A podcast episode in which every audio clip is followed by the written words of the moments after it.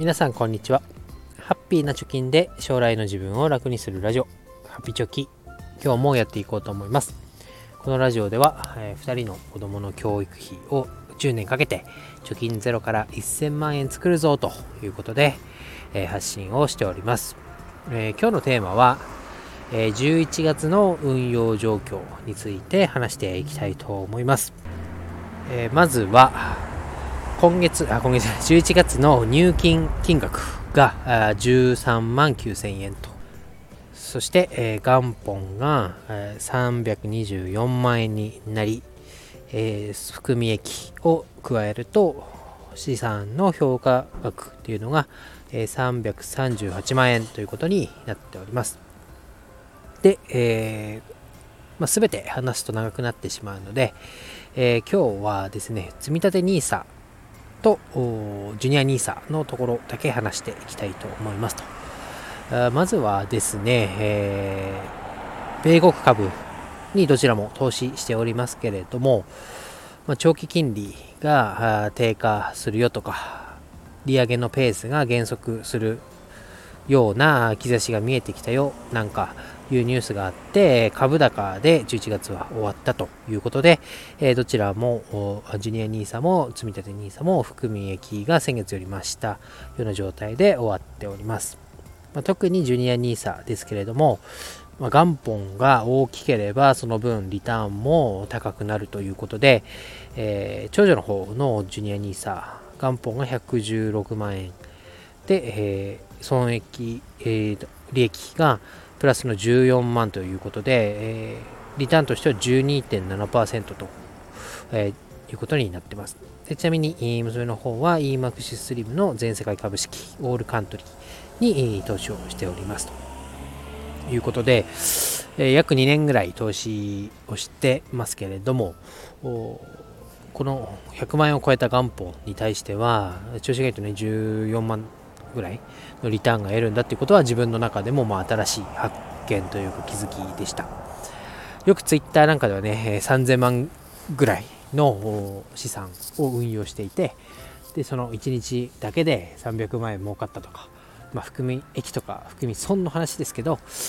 まあ、300円ぐらいあ300万円ぐらい、えー、こう値動きがあったよなんていうツイッターバズったりしてます。やっぱりこう元本が大きければその分その振れ幅っていうのも大きくなると、まあ、逆に言うとなんだろう少額で投資をしていっ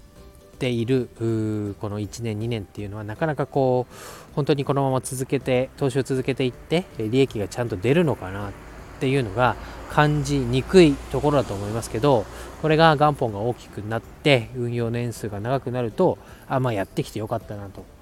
まあ、長期積み立て分散っていうのが、まあ、インデックス投資における、まあ、鉄則と言われてますけどその効果が感じられるなっていうのを、まあ、ちょっと私自身も肌でね、えー、理解することができました。なのでこれがねもあと5年6年7年とかなっていくとまたさらに、えー、実感値としては大きくなっていくんだろうなと思います。でジュニア NISA ですけれども今年の投資枠80万円かける2で160万円投資ができるわけですけど、えー、残り限度額まであと109万円ということで、まあ、60万ぐらいしか投資してないんですね実は。ちょっと満額投資は厳しくなってきましたけど、まあ、あとボーナスが私もらえるということで、えー、その額プラスアルファ何か松間さんに、えー、相談してみて、えー、支援していただけるのであれば、えー、プラスにプラス入金をしていきたいなと思います。でえー、NISA のね、高級化なんてニュースが、え、出ていますけど、ジュニア NISA のところ、まあ、未成年の枠の投資に関しては特に触れられてないので、おそらくこう未成年の投資を非課税でやるっていう制度は、このジュニア NISA が最後なのかなというふうに今感じております。なのでね、ジュニア NISA 自体は、まあ、今年はもう難しいかもしれませんけど、来年1年あります。で子供1人当たり80万円できますから、まあ、80万円ね、え一括じゃないにしても1年以内に80万円の投資ができればそれを10年15年、えー、運用する放っておくだけで、えー、まあ福利で、え、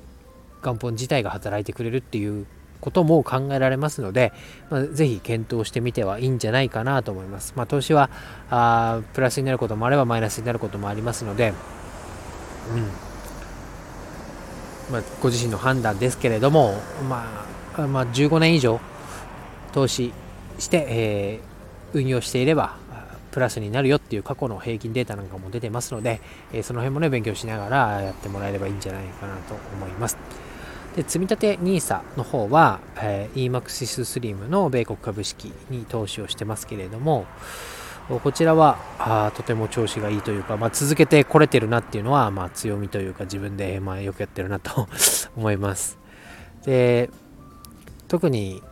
はないというか、まあ、このままね積み立てをずっと続ける。で高級化になって、えー、限度額上限額が、まあ、拡大されたら、まあ、それに乗じてやっていく。で、これも、ま、教育資金に回していければなと。まあ、足りてるのであれば自分の老後資金に回してもいいかなと思ってましたけど、あまずは教育資金というところで、えやっていきたいなと思います。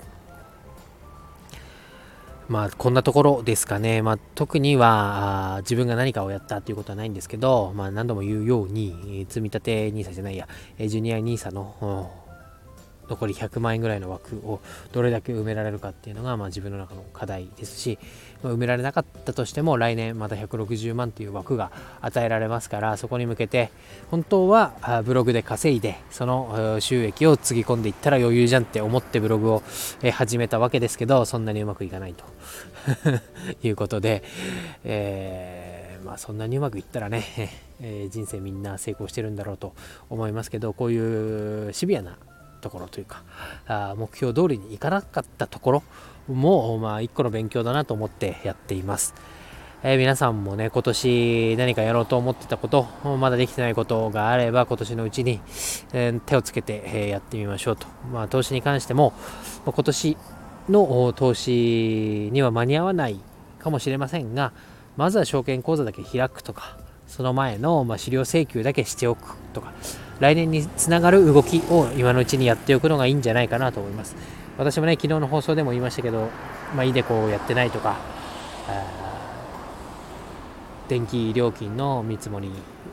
比較もやってないとか、あとは住宅ローンの借り換えのシミュレーションもただでできるのにやってないみたいなね、こうやれることをやってないっていうことが、今話すだけでもかなり出てきますから、そこをま潰していって、来年につなげていければいいなと思いますので、まあ、今日は運用成績ということで、え、お話をしました。まあ、とにかくもう書くにも、あと、え9年ぐらいで、えー、65万ぐらいで目標達成ということですので、なんかいけそうでいけなさそうな感じがしてますけど、まあ、そこに向かって、まあ、目標一刻も早く達成できるように、1年でも2年でも縮められるように、えー、取り組んでいきたいなと思いますので、今日はこういう話をさせてもらいました。以上です。バイバイ。